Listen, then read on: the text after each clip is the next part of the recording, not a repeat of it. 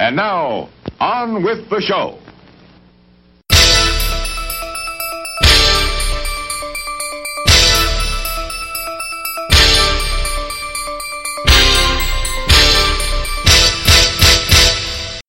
Hey everyone, welcome to We're Watching Here. We're Watching Here. This is Opinionated Movie Talk with Chris and Perry. My name is Chris Williams. With me, he is the Lennon to my Ringo, Perry Cyber, because I know the way that template should go is he's the Lennon to my McCartney. But after watching 7 hours of Get Back, I really aspire to be as chill as Ringo is. Ringo is a role model in that's I mean, Paul's the role model, but that's unattainable. So Ringo's the role model you can get to. Yes. And I, for the record, I'm a Paul guy. So this is good. This is okay. Good. This is perfect balance. Yeah. Yeah. He's just happy. Ringo's just happy to be there the whole time. Like, yes. Ringo making Paul's stepdaughter laugh is the best moment. The best sheer human moment in all 9 hours of that. Yeah, it's great. Also, he farts, and he does. So we're back, and we are going to talk about the Beatles today. We're going to do a little bit of Hard Day's Night, a little bit of Get Back. We've been promising this for a while, so thank you all for your patience. A little bit of housekeeping with this. I'm sorry it's taken too long for us to get back. I started a new job. We had some sickness in our house. We had some computer issues.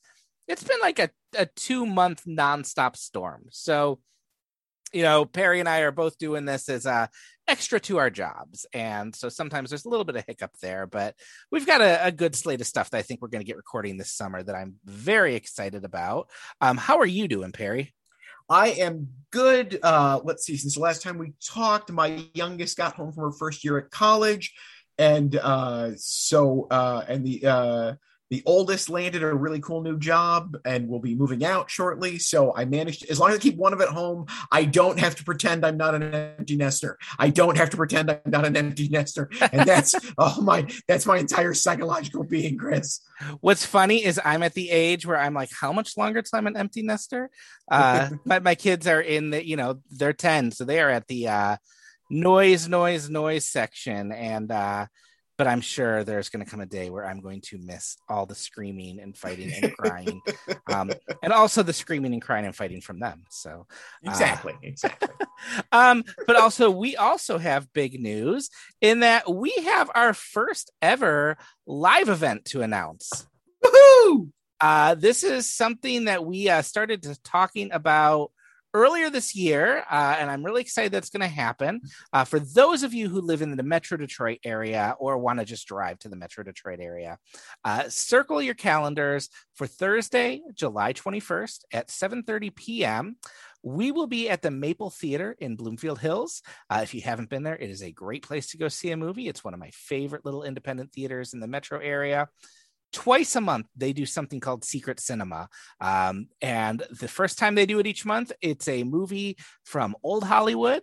And then the second time they do it each month, which is where Perry and I will be, is new Hollywood. And so we just learned last week what we're going to be talking about. We are very excited about this. This is going to be a lot of fun. You can come out and see us. There'll be a little, I think, Q&A after. And I'm excited about this, Perry. Very, very. And yes, it is the Secret Cinema. You don't get to know what the movie is. We can't tell you. I've been told we can drop subtle hints. Yeah, so look for those coming in the next few months. Oh, no, I got one right up. Oh, right. Awesome. I'm going to come out with one. Awesome. All right? Okay. Long time listeners of the program, I promise you, it is a movie that has been mentioned at some point in one of our many episodes. That is true. It is, of course, Clerks 2. How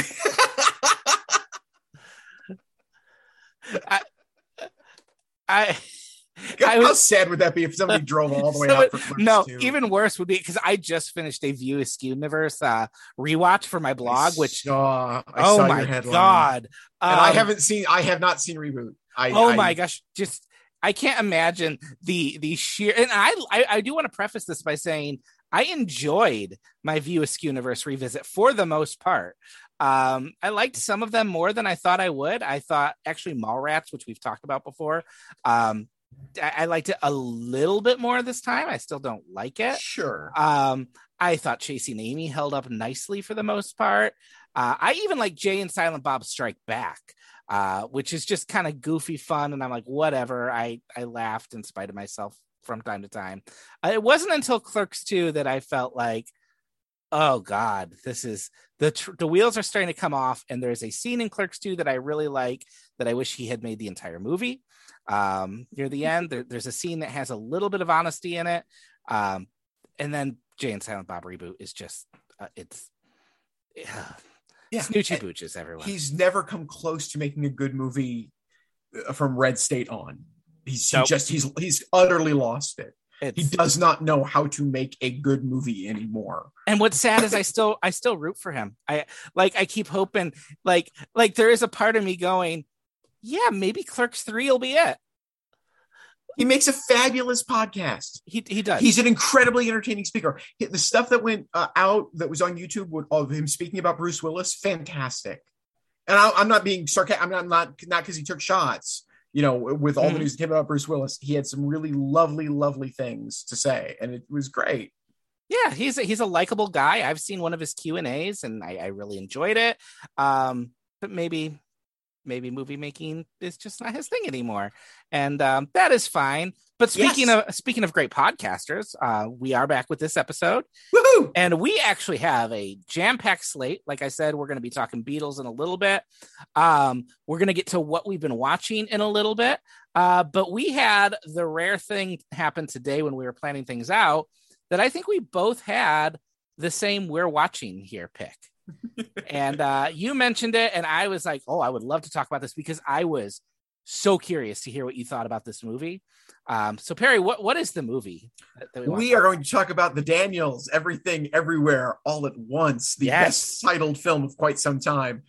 This, of course, is the I guess we call it the multiverse action comedy that set a box office record for dropping 0% box office between its 5th and 6th weekends.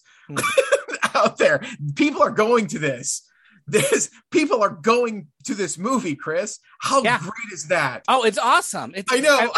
I mean, this is, first off, this is the good multiverse movie this year. Yes. That's I was gonna say something meaner. Yes, that's absolutely true. No shade to Sam Raimi, who I did enjoy a little bit of the Doctor Strange, but oh my gosh, if you've seen Everything Everywhere All at Once and then you go into Doctor Strange and the Multiverse of Madness, you just wonder, how did this get so tame? Like, how could this concept be so conventional? It's because you've just seen it done so well.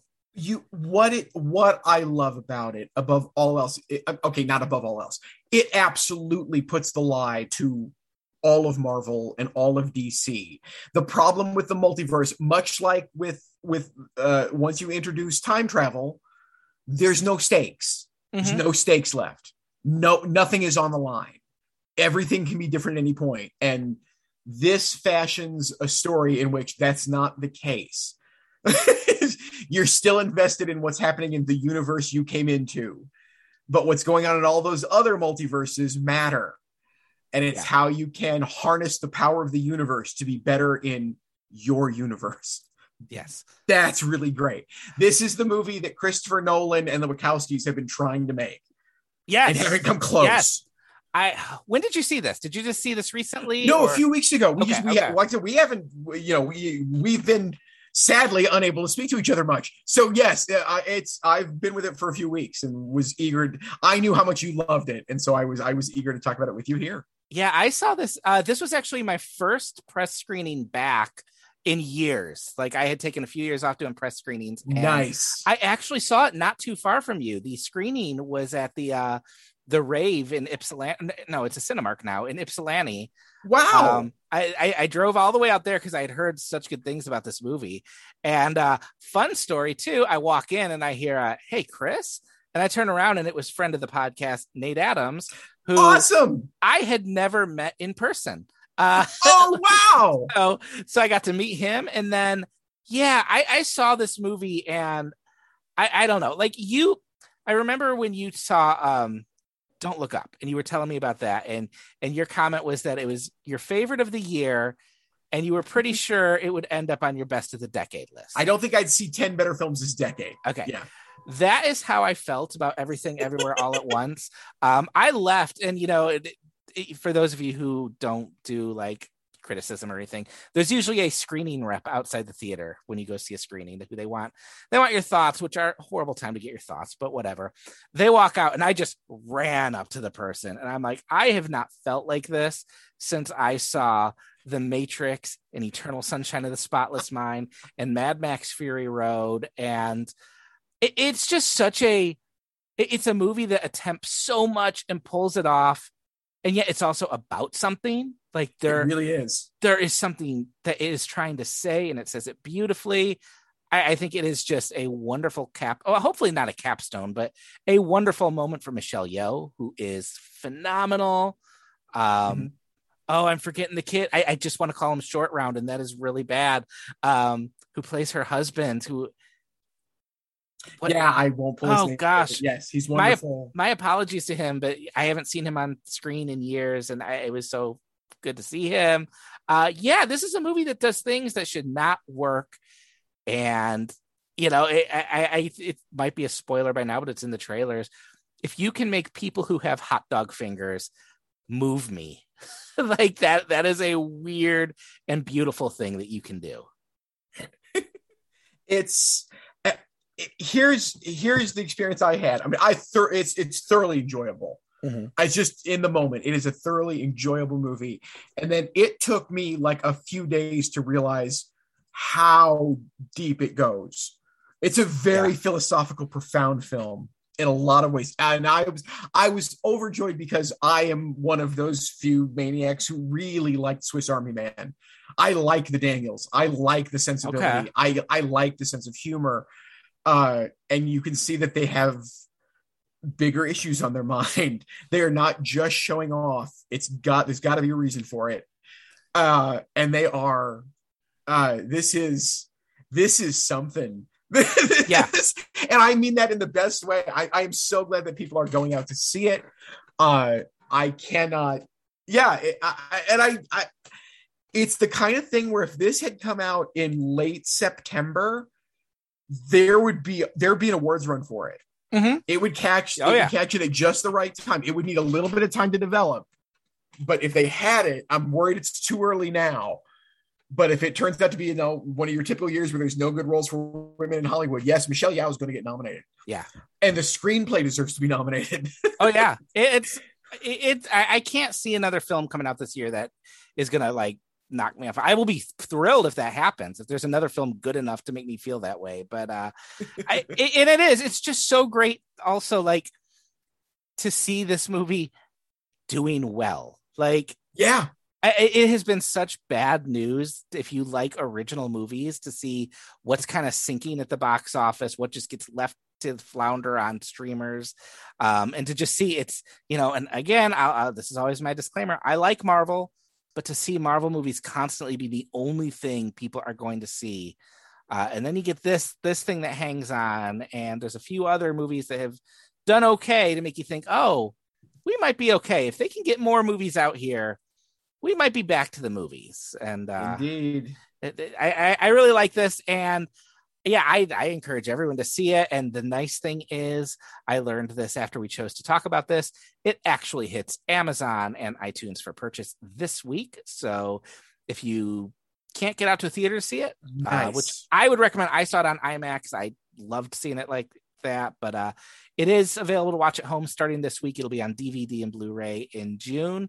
That is Everything Everywhere All at Once. I feel like that might be one in a few years to unpack in a full episode, but for right now, I'll leave the surprises to you guys, because it's just there's so much to discover in that is so weird and fun. And I will say one more thing about it, and that is for those of you who were devotees of Roger Ebert and his thing where he would show a movie frame by frame. Mm-hmm. With a group full of people, an auditorium people, and anybody could choose to yell out to stop, and then they would discuss what was on the screen. You could do that with this movie. You absolutely could. You could do that with this movie. Yes, you could. Roger would have loved to do that with this movie. There are some times where I really miss him because I'm like, what would he have thought about this movie? And this is definitely one of those ones where I thought, what would Roger Ebert think about this one?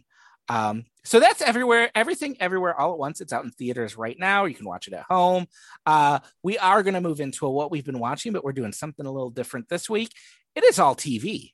This is a good time for some good TV. And yeah, do you want to go ahead and go first? Maybe we'll just switch off a few.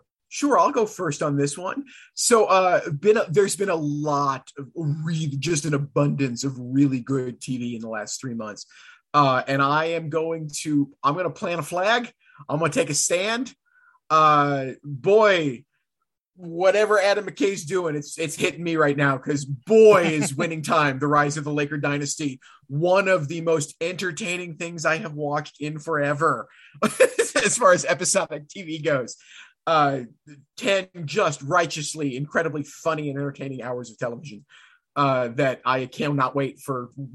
I can't wait for what comes next. There'll be more, and I look forward to it. It's just this righteously entertaining telling of this story that I love the fact that it would work if you know nothing about.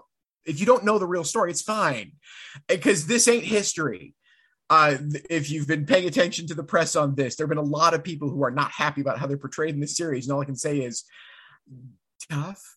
You're acting exactly like the people there. You know, Jerry West is talked about how he was thinking about suing them because he's portrayed as this nutty guy full of anger. And I'm like, well, that's exactly what the Jerry West in the show would do. What I don't understand how this is a problem for anybody. It is incredibly funny. Writing wise, it's, the editing decisions and the look of the entire thing are deliberate and it may turn you off. I would understand that. Yes, I think it goes a hair. It's too cute for its own good on occasion. There are a couple throwaway moments that I wish they'd just thrown away instead of keeping them in.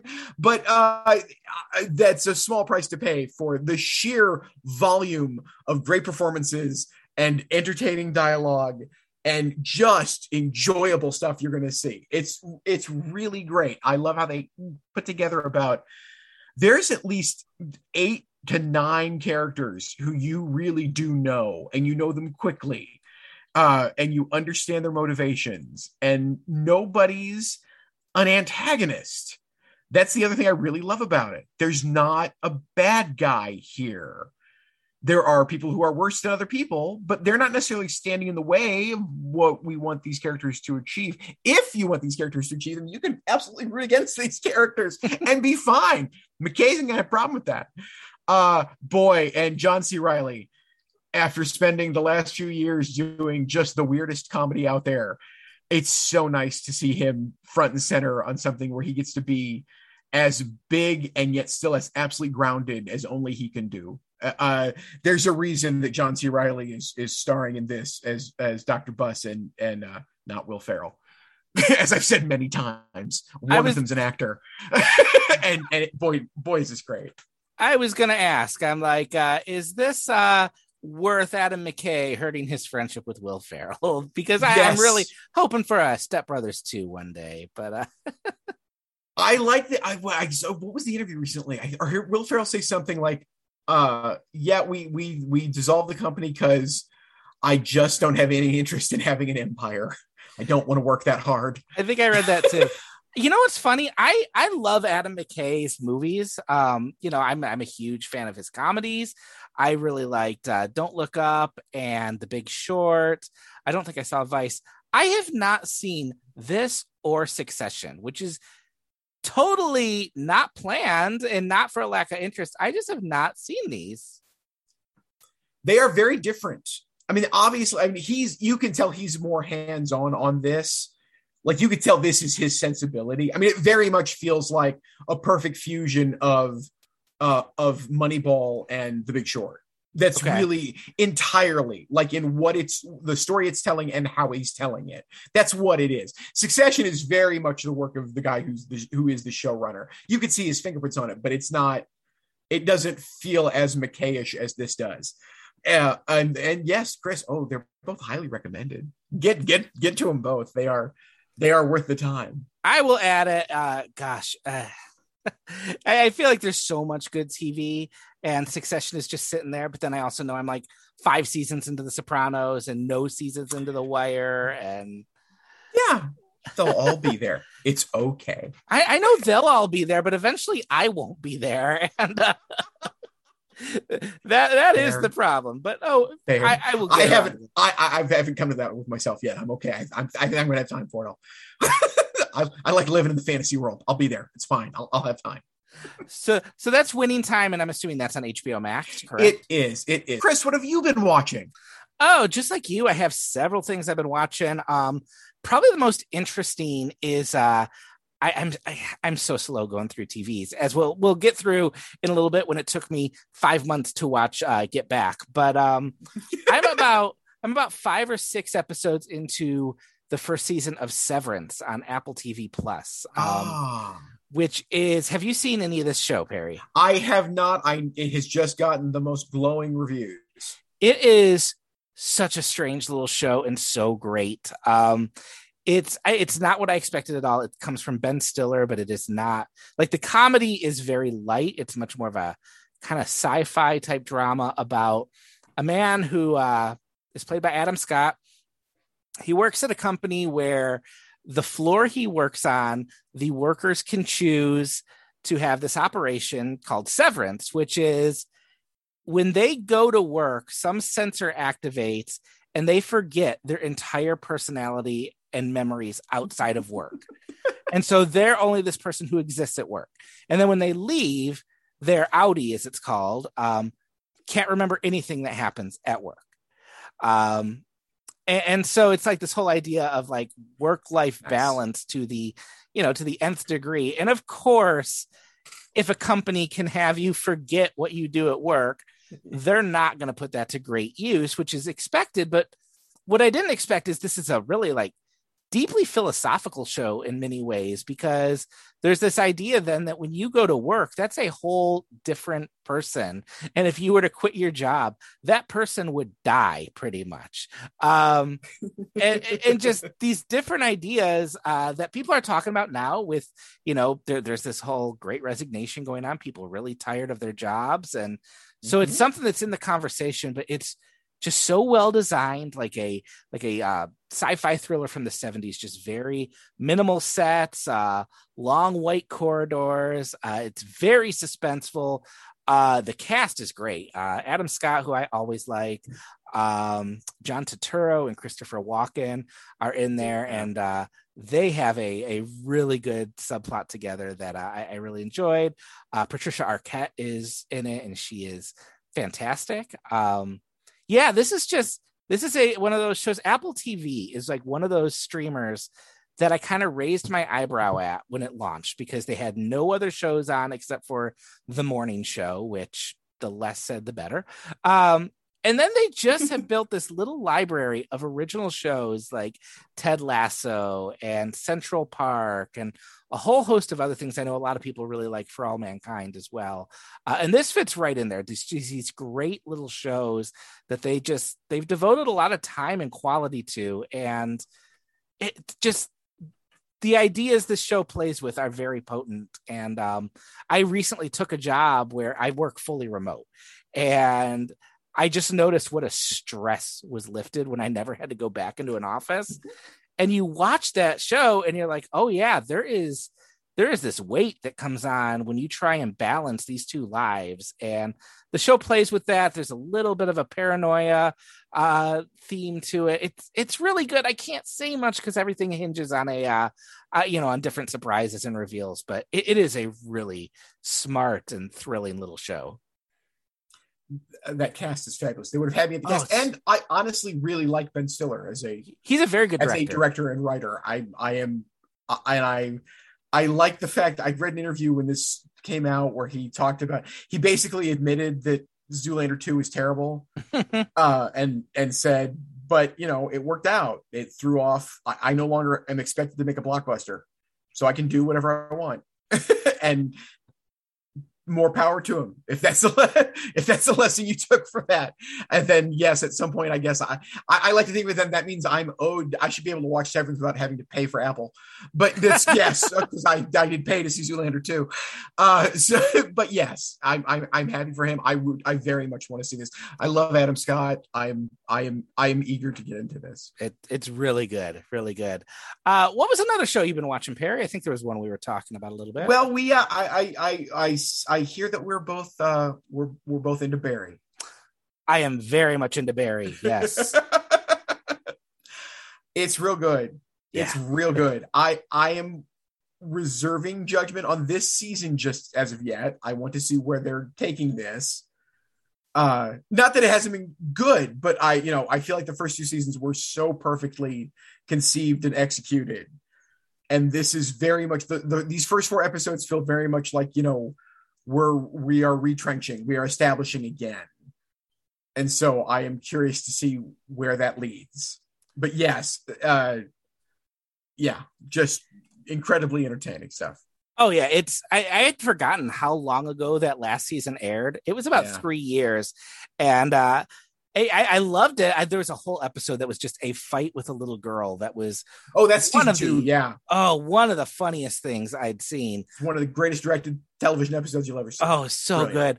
But what this show does is that I've never seen something do. You see shows all the time that kind of balance light and dark and have anti-heroes and stuff. But I've never seen a show balance it quite this well in the same moment where you're both tense and disturbed and laughing, like, just especially anytime Anthony Carrigan's on the screen. Such a fabulously entertaining, funny performance. Yeah. But also Bill Hader has created a character who you somehow are able to watch him and want to see his story, but he's also a character who I am terrified of. Like, Barry is a character who I don't even know if I like him. I like to watch Bill Hader play him, but it is he doesn't make you like the character. He doesn't care if you like the character. Agreed. They have learned the Sopranos lesson, which is every once in a while remind your audience how awful this character is. Yeah.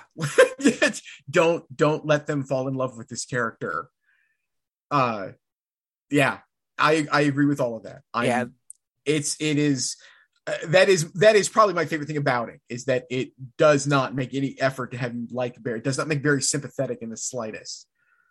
It doesn't go out its way to make you hate him, but this character's not likable. Yeah, and it reminds you he is a dangerous person, not just to like the people who cross him, like the people he likes, the people he loves. He is scary too. I'm also a big fan of the Fonzie Sans. I love Henry Winkler in this, but he's like, I've loved him even back with when he was making a comeback with Arrested Development and stuff like that.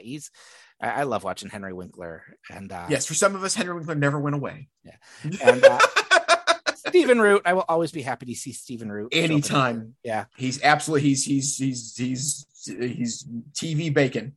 He's movie and TV bacon. He makes everything better. Stephen Root's not great in. He has like one scene in Macbeth from last year where his pronunciation of the word urine had me laughing for about 5 minutes. That's Sarah Goldberg on this show is doing this amazing high wire act of playing a character who is, absolutely self-centered, as we like to pretend that all actors are, and most of them probably are. But at the same time is actually a very good actress. And that's like, it's much easier to do that first thing as if you make them a terrible actor, but to accept that, yes, that's a part of, that's going to play into being a very good actor. And especially in the first four episodes of this season, they are really hitting that hard. And doing it in a way that she's carrying. I think she does more work on that show to make that character as I think she might have an even harder job than Barry in making that something we believe. Okay, yeah, because I agree with that. We don't really know what a hitman does or how they do what they do. Mm-hmm. We all kind of think we understand how to be a good actor, and we think we know, we see good acting and not. And there is this wonderful thing where there are these scenes where she just turns that on and is acting now still as Sally, like not acting the part of Sally. I'm not talking about the actress. Sally is now acting in the world of Barry, and the switch that gets thrown is really remarkable and very, very special. It's a really good performance. Yeah, it's a great show. I've only seen the first 3 episodes. I think my plan is, after we're done recording here, it's Monday night, and I'm going to go down and watch last night's episode. And then I will follow it up with the next show I will talk about, which is the final season of Better Call Saul, which is airing on AMC. And right. Are you a Better Call Saul watcher? So I've decided that I'm going to treat Better Call Saul exactly like I treated Breaking Bad, which is I will watch all of it like 4 years after it's over. Okay. I am sure I will love it. I have no doubt I will love it. But no, I didn't start watching it, and I was like that with Breaking Bad. Breaking Bad ended, and I watched it a few years later. Okay. I think it was one of the first things I watched when I got Netflix. Okay. That was kind of how it was. And I think that's the way I'm going to do this too. I think It might be a good one to watch all of them in one run. I remember trying to do that with the first 2 seasons of Breaking Bad and feeling like I was going to have a panic attack. But man, I think Better Call Saul is an even better show than Breaking Bad.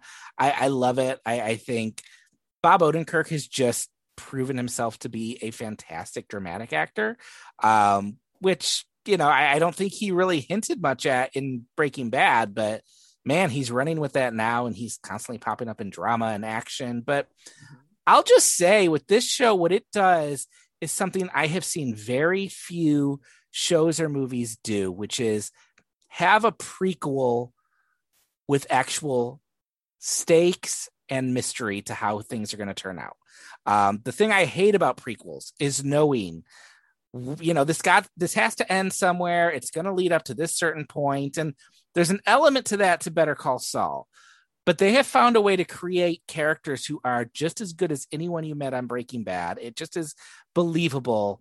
And they tie so many emotional stakes into those characters. Yes. That I don't know where it's going. And we have about, I think there's 2 episodes left this season, or this first half of the season, and then 6 episodes. And I think it's done in July.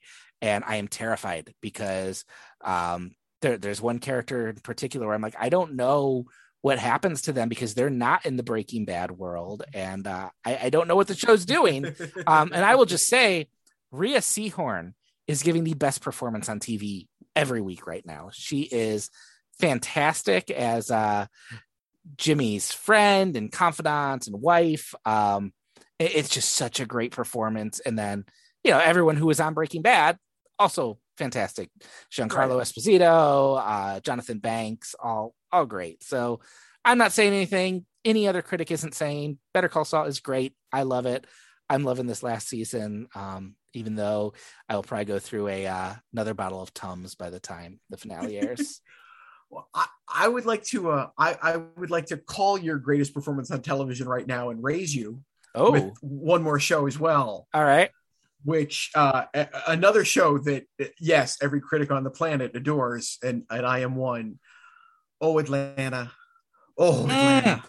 Oh, Atlanta God. Continues to be one of the absolute best things that you can watch.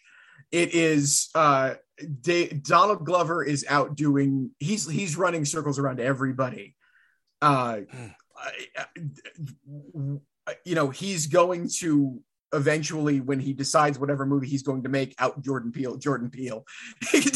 He's got such a command over what it is he wants to accomplish and what he wants to say, and not that he's got an answer, just what he wants to have been said. Okay. Yeah. And to do that in a year where they are really leaving. I remember an interview with the guys from South Park, like a long time ago, maybe in the 3rd or 4th year of the show, where they said, you know, we always hoped that South Park would get to the point where someone would say, well, I remember when it was about like 4 little 3rd graders This is where Atlanta is. Atlanta's done at least half the episodes this season have not featured any of the main characters. Oh, really? They're just telling these side stories that are all about the theme that he's dealing with this year, which is basically talking. It's basically trying to project white people back at white people. It's really interesting. It's really interesting what he's doing thematically. But where I will raise you is Lakeith Stanfield. Oh, okay. As Darius is playing one of the all-time great cosmic mysteries. This is a fabulous performance, week in and week out. Okay, the weeks they're on.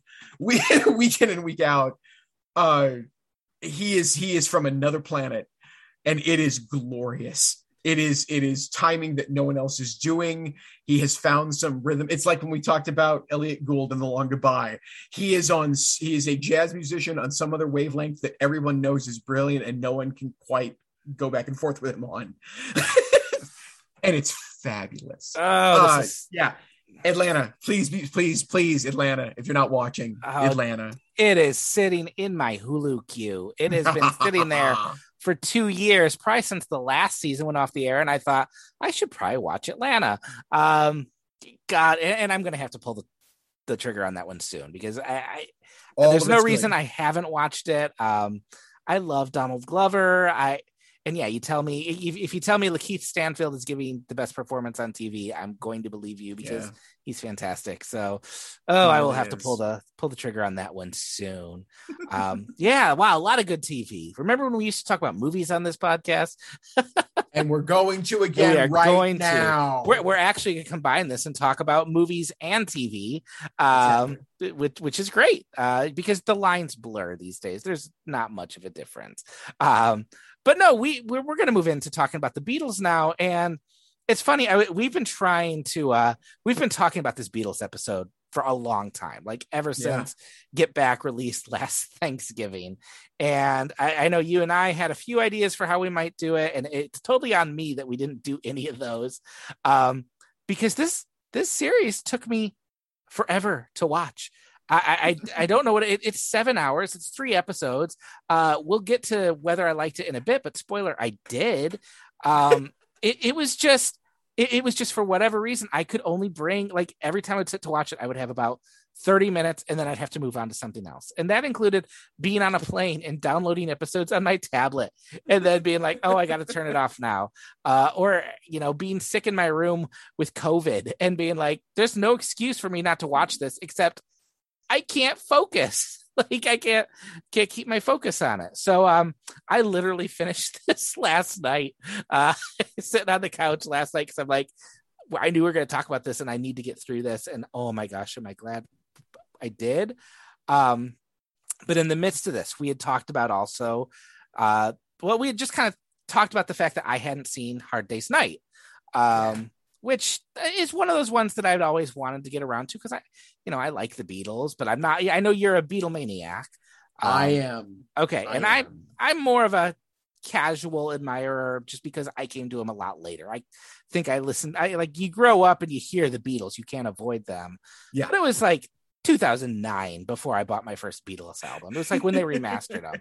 So I like the Beatles. I like them a lot, but I don't have the history. I don't have, the trivia background, but I always like them. So we kind of decided, let's do Hard Day's Night and Get Back, just so I could kind of cross both those off my list. But having finished Hard Day's Night and having finished Get Back, I find they're actually fascinating to think about together. There's this site that I like called Real World Theology, REEL. And they used to do this series called If These Films Could Talk. And I wrote an entry for it once. And the whole idea behind it was they took 2 films and they just discussed them, like how they compared to each other and what they were saying thematically or about their subject or anything like that. Very similar to what the Next Picture Show podcast does. And I really wish they were still doing that series, because Hard Day's Night and Get Back really are fascinating to watch close together. You have one film that comes out just as the Beatles are breaking out in the US, And it shows these young guys who are full of energy and just let free to do whatever silly thing they want on film in this just silly, fun, like joyful piece of work. And then you have at the other end this documentary of them just before everything kind of drifts apart, where you see they are just as talented, they are just as focused, but man, does it feel like work. It's a job for them. And watching those both together was really fascinating. But Perry, as the Beatles expert, where do you want to start with this? Oh, no, I'd like to continue. That's okay. An absolutely glorious place to start. And I would I agree with everything you were saying, that this is a brilliant way to compare and contrast these two. But I'm going to argue that I think you're missing some subtle subtext from A Hard Day's Night. Okay. A Hard Day's Night is absolutely cinematic Paxil for me. The first time I saw it, I was in college. I saw it for a class. And at one point, I literally screamed like a 14-year-old girl. I could not help myself. It was such a wonderful experience. I adore A Hard Day's Night. A Hard Day's Night is my answer. You know, that and Singing in the Rain are my answer for I feel bad. What do I need to watch? It's one of those two. Mm-hmm. I will feel better after I watch one of those two movies. But A Hard Day's Night has this very clear, it's almost not even subtext, it's text, but they deal with it in really interesting ways. They're trapped in this celebrity, and Hard Day's Night was made before they came to America. This was just how popular they were in Britain, in England. And you know they are caged throughout the movie visually. Yes, yes. They're one of the most glorious sequences when they break out of the theater and just get to play in a yard. Mm-hmm. You know, the last image of A Hard Day's Night is, you know, photographs of the band being dropped down onto us, the viewer, that are autographed with fake autographs that they didn't actually put on the pictures that they've set up throughout the movie. You know, the movie is joyous and the music's wonderful and it's incredibly funny. But it is, you know, there is this unavoidable, not all this is great for us, please understand. We're very happy you are there. We are very happy that we have this life because of you, but this life is not perfect for us. Yeah, you're right. Issue. And Get Back is what you see that. You're seeing them ready at the point where they kind of don't want this life anymore. Yeah. As great as it still is. And I don't mean great in the terms of being famous, great in terms of they are amazing together creatively. And that's the interesting juxtaposition for these two films that I think make them, I had not thought about it this way before you brought this up. And it's like, yeah, that's a great way to put a frame around Get Back. Well, and it's interesting that you bring up that idea that they were trapped, because there is this kind of energy throughout A Hard Day's Night that this should be, I don't like they refuse to make a traditional movie, right? Like this is not a movie where there's a, you know, a plot, like get them to the concert. I mean, there's those elements there, like gotta get there to the literally concert. Is a plot of get them to the concert. But yes, there isn't. I understand what you're saying. Yes, but yeah, it's these weird digressions of, you know, just surreal dialogue and just them just kind of being silly, or the whole thread about Paul's grandpa, which is the fun. It leads to my favorite moment in the whole movie, which is just that split second when he pops up on the stage at the end, which made me laugh so hard. He's very clean, but it is this idea. It's this idea that it just feels like this idea, like they don't want to make a traditional thing. They don't want to play to a certain image. They want to make it their own thing. Yeah. Which is so much fun to watch. It took me aback when I started watching it, because it was not what I expected. Like I think I knew it wasn't a straight documentary, but not at all. No, yeah. So I didn't go in expecting that, but I think I went in expecting something a little more streamlined, and what I got was something more bonkers than I had. It's a cartoon. I love that. Yeah. It's a cartoon with incredible music, and like I said, with this. Not dark subtext, just it doesn't let you forget that this is not easy. There is no moment of quiet. There is no moment to themselves. Yeah. And that's great. It was written, and it is written. It's absolutely, there's a screenplay. They didn't just make this up as they went along. Alan Owen was a Liverpudlian playwright who basically was hired to follow the band around for a week or two, and then captured, you know, he nailed their, you know, their Marx Brothers equivalent attitudes, and that's what he wrote for them. And it's easy to dismiss them all. You know, this is where we get, you know, Paul's the cute one, you know, John's the funny one. But, you know, you watch Get Back and you realize, well, he got him. Yeah, that's pretty much how they are. Because by the time they're doing Get Back, and to put, Leo, let's get some perspective on this. You know, Get Back was the attempt the after having done the White Album and not having any real managerial positions since Brian Epstein died, they got the idea to go to Twickenham Studios, which is a movie theater. It's a movie studio. Mm-hmm. It's not a recording studio, and basically capture them creating new material that then they were going to go perform live, because they had stopped playing live 2 years previously at that point. And that's not what ends up happening. Well, it is what ends up happening, but not anything, not any way they imagined by the time that started. And so they do, it's a fly on the wall documentary and there were, I forget how many hours of footage eventually got shot by Michael Lindsay Hogg, the director of the original intention for this, the original product that was intended from this, because then, yes, there was going to be a film that accompanied the concert and accompanied the album. And so, you know, when you're watching the footage you get back, you're watching guys who, okay, yeah, they knew they were being filmed, but guess what? They knew they'd been being filmed for about 8 years straight now. And you see them, there's no reason to believe this is not how they are. Because there's nobody in their circle who they have to answer to. They only answer to each other. Yeah. And they talk to each other like people who worked together for a long time do, and have shared a very special bond and experiences that no one else will. You know, it is this wonderful sort of explanation of how good A Hard Day's Night is at capturing their basic personalities in this very digestible boiled down form, where this is, you're seeing a lot more of them, warts and all. And not that it's terribly warty. This is why I was excited to talk about this with you, and I'm so happy that you went through all of it, Chris. Yeah, I want to talk to somebody who doesn't know this well already. Mm-hmm. You know, what is that like for you? What do you? I cannot fathom what someone who doesn't care obsessively about the Beatles, how they take this in, how this works as a movie. If you don't have a vested interest in this, please tell me. Yeah, so it's interesting because there was never a moment where I didn't realize how long it was. And there were a couple of moments where about halfway through the second episode, I was probably thinking, does it have to be this long? This is a lot of talking. This is a lot of back and forth. But you get to the end of it, you get to that rooftop concert, and you realize, yeah, it had to be this long. Yeah. And I'll say, like I said, I don't know a lot of the Beatles history.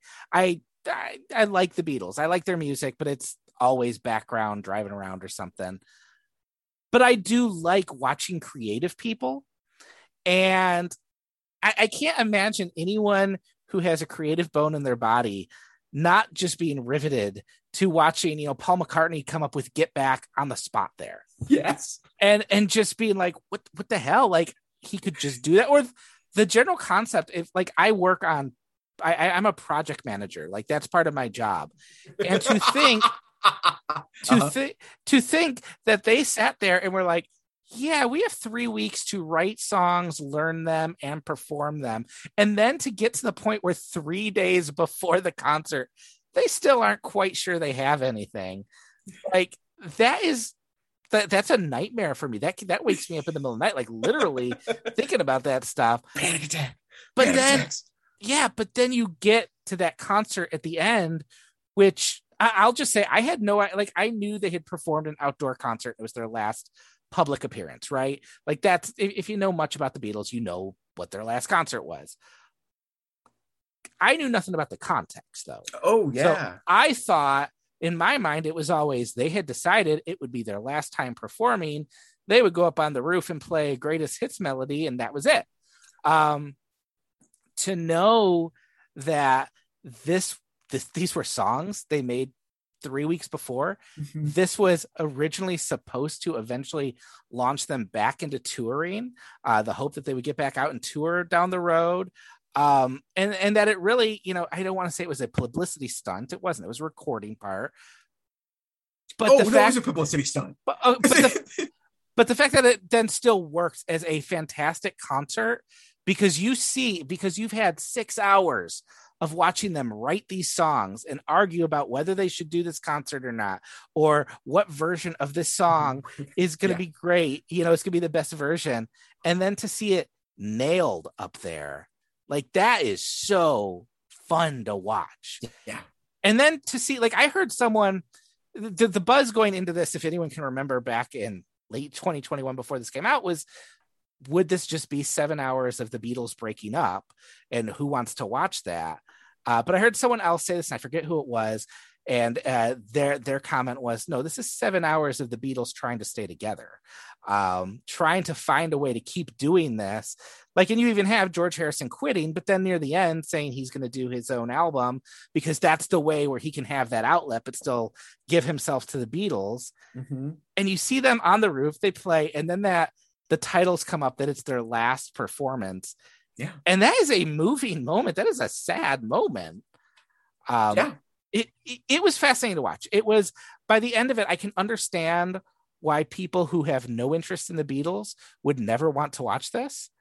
I can understand why people who are fans of the Beatles love every single minute of this. And I think that the key is with people like me who are casual fans. It's I don't have 7 hours necessarily to watch this, but I'm glad I did, because you are seeing creative people pull something off that I couldn't do, and you're watching them work together, which is riveting. Mm-hmm. You're watching them come up with art in front of your eyes, but also it supports the myth, or I don't want to say the myth, that they're the best band in the world, right? But it also shows they're not just everything is lightning in a bottle. They worked to pull that off. That's what I meant when I said this makes it look like work. This is them coming and working hard. And, you see the versions that fail, you see the things that don't, get on the album. And that makes it all the richer, I think. Yeah. You're seeing whenever they get kind of stuck, they just start playing an old song, mm-hmm. and it just gets them. It just keeps the juices on. I mean, there's a part where they play some of the theme from The Third Man. It's wow, they knew everything. They could play anything, and they would just start, and everybody would fall in. And it's why this is interesting for. And now, if you are interested, and this is a really good thing for anybody who's interested in documentary filmmaking to do. Go back and watch Let It Be, the movie that originally came out of this footage, which was Michael Lindsay Hogg, who you see a lot of in Get Back. And as you can see, was in entirely over his head and had no idea what to do. And you can tell he was still quite bitter about the experience when he got around to editing the footage that became the original Let It Be, which is 2 hours of the Beatles breaking up. There's some wonderful performances in it, but it's a film you can tell that nobody wants to finish. Yeah. Nobody wanted to keep making it. It is, the album itself wasn't done at that point. The movie, if you don't know the Beatles' history, the movie makes it seem and then we recorded the album, and that was the album. It was great. No, they continued to splinter and fall apart, and they all regrouped to do Abbey Road. And then after that, they gave the footage over to Phil Spector to edit together all the audio, because none of them wanted to listen to it anymore. So it's still, it's a little bit of a lie if you don't know that history. Yeah. But that said, it is this wonderful correction of the record that it wasn't all awful. It wasn't just them breaking up. It was them breaking up, but it wasn't just that. They were still together. Yeah. and so it's great to see that. That you will see the same fights in Let It Be, in Get Back, in a context that feels totally different. because the mood is totally different. And it's the same mood. It's the same footage. It's just the way it's put together. And that's a fascinating lesson from a filmmaking standpoint to understand what story do you want to tell. Well, and you do feel this different, and they remark on it too. Like that first half, first hour, 3 hours or so, where they are at Twickenham. And they are so miserable. They're miserable. They're being forced into this thing. Basically, it just feels like to me like there is a movie director who wants everything to get together for this one big concert at the end that he wants to have in like Africa with torches, and they're all like, no one wants to do that. They don't want to do that. And then there is just a change in tone when they go to the Apple Studios.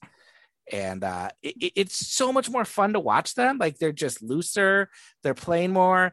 And that was fun to watch. One thing I kept coming back to when I was watching this last night and getting to that rooftop concert, which I wish I would have actually gone to see in IMAX. That would have been really fun. Yeah, I would have loved to have done that.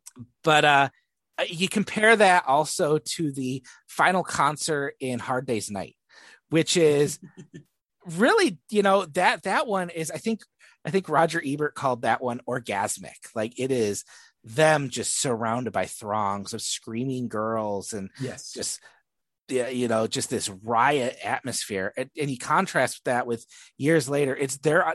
Most people can't even see them and they're just playing on this roof. And some people don't even know who's playing. And it was just really fascinating. I don't really like, there was a reason they stopped playing, right? They did not like touring, correct? Yes. Well, yeah. The last show, the last live show was at Candlestick Park in 60. I want to say 66, maybe it was 65, but I think it was 66. Okay. And yeah, basically they were exhausted because they'd been releasing basically 2 albums a year and were on the road when they weren't in the studio, and they'd made more than enough money. It was like, we're going to stop now. We're going to stop touring now. And that was, you know, I know it's hard to not sound like the idiot fanboy I am, but you know, the Beatles started all of this. There weren't rock tours before the Beatles did them, and people are still following the template that the Beatles did of going from city to city and having to book theaters. And no band had ever stopped touring. What is that going to look like? You know, the result was we got in quick order Rubber Soul, Revolver, and Sgt. Pepper. So, you know, the plan worked. And what is amazing to me from someone who has, you know, has loved the Beatles long enough to have a very sort of cemented opinion about what all of them were and how the dynamic worked, to see this much footage, the most startling thing was, and I think it happens at the beginning of the second episode after George has his meltdown, gonna walk off moment. We spend... That feels like in my memory, and I watched it a while ago, but it has to be at least 20 minutes of, you know, Paul's the first one to show up the next day. And Paul talks and understands exactly what's happening.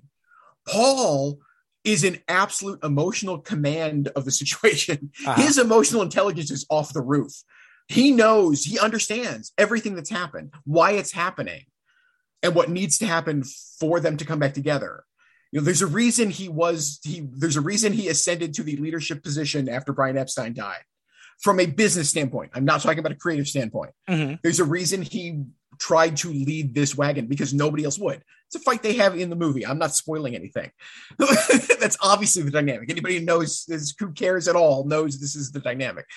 But to understand that it happened because Paul was the only one capable of it, not because he was ambitious, not because he wanted the Beatles to stay because he couldn't imagine without them, just because he loved this and wanted to keep doing it. Yeah. And saw that this is what was going to have to happen. And you can see in those moments in that section of the film, how much he understands how it might not work. He might not be able to keep this together. It's fantastic. And it's not heartbreaking.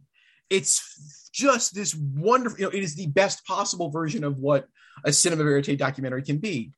They captured him. You know Paul so well in that moment and understand why, if you love late period Beatles, you owe Paul everything. There was a part, and someone may have said this before, but I definitely thought this. There were some portions where I felt like flashbacks to college, watching Paul McCartney in this, just being like, I'm in a group project. I know we have to get this done. How the hell are we going to get this done? Because one guy's not showing up and the other guy's goofing around. And it was so like... It humanizes them in a way. Like, oh, very much so. I recognize these guys. I do have to say, just my personality, I feel like if I was in a room with John Lennon, I would like go crazy within 5 minutes. He is goofy. John was the other great thing, and this has been talked about. This is not. I'm making no grand insight here. The other great thing about it is to see how much John and Paul loved each other. Mm-hmm. You get to see it. And that footage doesn't, John was sardonic if the camera was on, meaning when he knew he was being filmed for something, they didn't care anymore about this camera. It feels like you really get to see what it was like day in and day out for them. They're not performing for that camera. And, there are moments where you could see John just beam when Paul does something unexpected and great, and you can see Paul wants to get the very best out of everybody in that room. Yeah. And you can see how much they all love Ringo. Yes. It's the other great, during the making of the White Album, which is predates this stuff. One of the great stories about the White Album, and they were supposedly, fighting to the point of breaking up. Then it got so miserable that Ringo quit. Ringo left the band. Ringo left the recording studio and was away for days.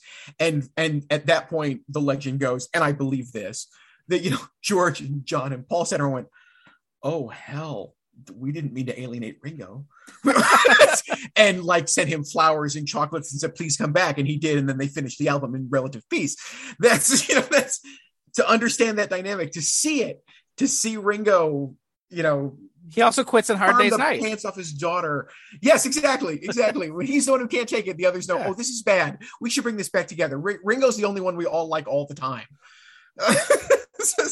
which is true. That was the dynamic. It's wonderful. It's absolutely creatively. This is an incredible documentary to watch the creative process. And to watch what you can do with this much footage. Yeah. To understand the emotional dynamic of this band. And I'm curious how it plays if you don't know the Beatles. I would like to think it would, that you would get an idea of what all these guys bring to this, even if you don't care or know that much about them. I'm curious how that plays. But you're right. It's impossible to make anybody sit down for 7 hours. Yeah, I can say. Find that out. And really, this is only in 3 parts because that's what television's supposed to be. Yeah. You are supposed to watch this in one sitting. You really are. It's not cut for any other purpose. It's not episodic. It was originally even going to be like a 2 or 3 hour movie. And then Peter Jackson has never met anything he can't make longer. Make it bigger. And this is probably... the best use of that personality in him. You better believe it, my friend. It is funny you bring that up. My wife is kind of lukewarm on the Beatles. Okay, but she's not. And I remember she would see me watching it. She's like, "Are they just sitting there talking the whole time?" I'm like, "Well, yeah, except when they're playing music." Well, how often is that? I'm like, not too much, but I'm like, but when it is, it's really great. But when they're talking, it's really great. But yeah. And you have to be able to get on its wavelength. I don't know. It would be interesting to see how someone with no knowledge of it at all would take to it. I do remember back when the Beatles anthology came out. Kids my age, I didn't watch it, but I remember my cousin knew nothing about the Beatles and suddenly became obsessed watching that. And I'd like to think they are still a group that people stumble on, young people still stumble on and are like, oh no, they were great. So maybe that's also happened on Disney Plus. I mean, that's on the world's, maybe not the biggest streaming platform, but right now the most in-demand streaming platform. And, I would go out on a limb and say it's probably the best thing on Disney Plus. I have no problem saying that. Yes. Yes. I'm very comfortable with that sentence. I mean, it's, yeah. And that's what you can do with the street. You couldn't put 6 hours of this in the theaters. I don't know that anyone would show up for that except the most diehard fans, but you can easily put it on a streaming service and it's there for the fans. And yeah.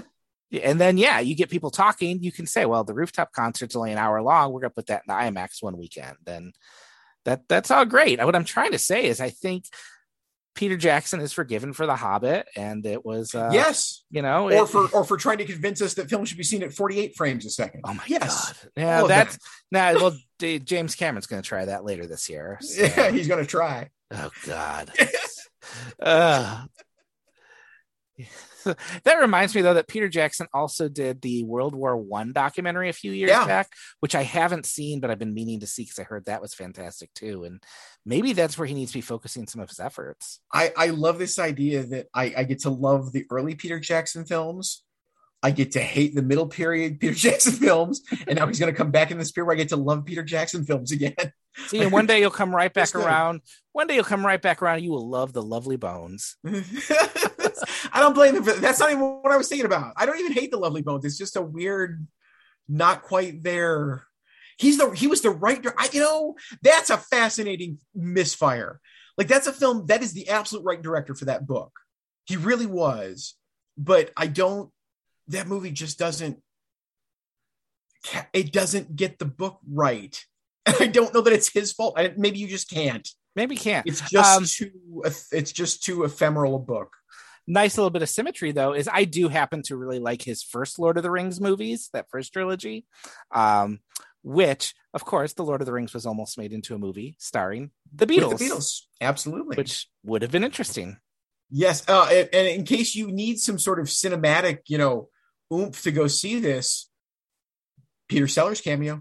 Peter Sellers shows up in the studio for a while. Yes, he does. Come on. One movie that I thought would have been an interesting thing if I had thought of it to say, oh, we should discuss this too, because it would have made an interesting discussion of the entire arc of the Beatles' career. Do you remember Ron Howard's documentary from a few years ago on the touring years? You know, I never watched it. I could. It's sitting there. I could. I will tell you the best thing about that is the Live at the Hollywood Bowl album that came out about it. Okay. Not about it, but at that time is outstanding. And that's all I needed from that time period. Okay. One great actual audio recording of the Beatles live in the early mid 60s to understand what that was like. You can just listen to that 35 minutes and get, I'm sure, everything you're going to get out of that Ron Howard doc. Yeah, even watching it, because I saw it years ago. And I remember so much that I couldn't even remember why they quit touring, which is covered in the movie. But, you know, I think if you're someone who knows a lot about the Beatles, my guess is even then I knew, oh, they wouldn't get anything out of this. It was interesting for me. But really, the only thing I remember is a crowd shot that they got, I think, at that Hollywood Bowl concert. And it's this young girl in the crowd, and it's Sigourney Weaver. Oh, cool. So, very good. Do we have anything else to say about the Beatles this week? I mean, this week? Probably not. We've probably covered this. We've probably talked about the Beatles enough this week. Yeah. Okay. Yeah. We'll talk about them more next week when our movie of the week in 2 weeks is Yesterday. Is Help and Yellow Submarine. We're just going to hit the other two. And actually, it's a double feature of Yesterday and I Am Sam. So. Oof. Hey, the I Am Sam soundtrack is very good. It is nothing but Beatle covers. Okay. And many of them are very good. But... most especially, and this will bring up full circle. Two of Us is one of my very favorite Lennon McCartney songs. It's on Let It Be. You hear them working on it throughout Get Back. There is an absolutely beautiful cover of it by Michael Penn and Amy Mann on the I Am Sam soundtrack. It's okay. Really good. And I recommend it highly. I will say in closing, the one thing that Get Back made me realize is I need to go listen to more Beatles and listen to them more often because it is fun just to sit and listen to them all jam through that. And you just realize, God, they made so many good songs. They did. Yeah. They did. Yeah. So they did. There is not a bad Beatles album. It doesn't exist. There are some that are better than others, but there's not a bad one. So do we have, I think, yeah, we covered the Beatles. So I don't want to make any promises that we'll be back in 2 weeks, but we'll try and be back in like 2-ish weeks to continue our Robert Altman discussion. Yes. With Nashville, which is a big one. It is a big one. It's a big one. So it is 3 hours and it is country music, not rock and roll. Right. I am looking forward to this one. I also saw that Brewster McCloud is on HBO Max, or at least it was last month. It is. It's still there. Yes. Give it a watch. I don't know that we'll. I don't know that we'll talk about it. But maybe we'll talk about it in passing, possibly. All right. Well, Perry, in the meantime, where can people find you? You can find me on Facebook. You can find me on Twitter at Perry Loves Film. You can hear me every Friday morning on the Lucy and Lance Show on WLBY in Ann Arbor. And you can hear me right here, I hope, every other week. I'm hoping so too. We'll where can we read your stuff, Chris? Oh, you can find me at a number of different places, Barry. I have started writing reviews for Cinema Nerds with our buddy Mike Turkis. So you can go there, and about every week I have a review up. So right now, if you went there, you would see, for instance, me trashing Firestarter, which is terrible, and but also my thoughts on Chippendale Rescue Rangers should be up by the time this goes live, which is much more interesting than I would have anticipated. You can subscribe to my newsletter, Criticisms. I talked about how I endured the View Askewniverse movies for you guys, but we are done with that series on Fridays. My Franchise Fridays is actually going to be tackling the 2 movies in the Raid series over the next few weeks, which I really like. Also hoping to post up some thoughts on Top Gun, which I did a revisit of, and it's not good. So you went into the danger zone? I went into the danger zone. I was playing with the boys, Barry. It takes my breath away. It did not. Don't forget, July 21st, you can come see us at the Maple Theater for Secret Cinema.